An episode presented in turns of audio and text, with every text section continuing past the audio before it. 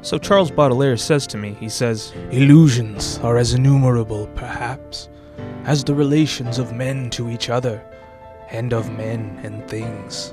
You don't say, I replied.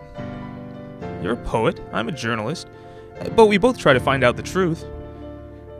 And it so happened that Mike Daisey was our neighbor in those days, and we all would hang out. He was a dramatist who was concerned with social justice issues. At that point, it was working conditions in Chinese factories. So Mike pipes up with a story about how he pursued the truth once. I'm going to lie to lots of people. And, and I say to Mike, wait, so you lied about abuse of factory workers in China to reveal the truth that factory workers are being abused in China?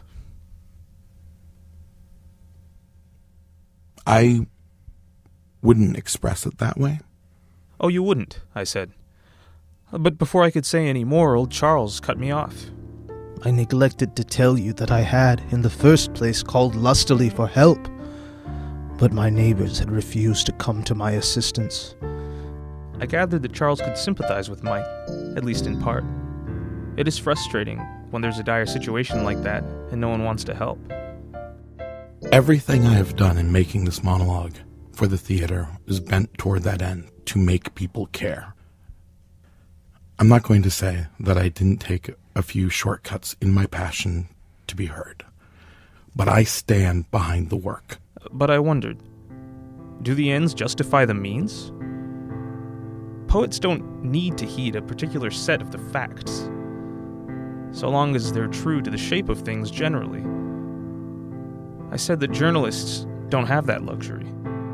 And Charles said that's why he would never be a journalist. He refused to choose between beauty and truth. I felt my mood sour and turn black.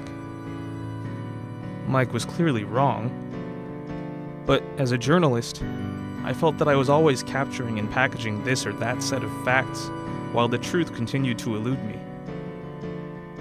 I'd had my fill of such thinking for the evening bid my neighbors goodbye. Charles called the tune. The sun had gone down. Night, in all its solemnity, had taken its place.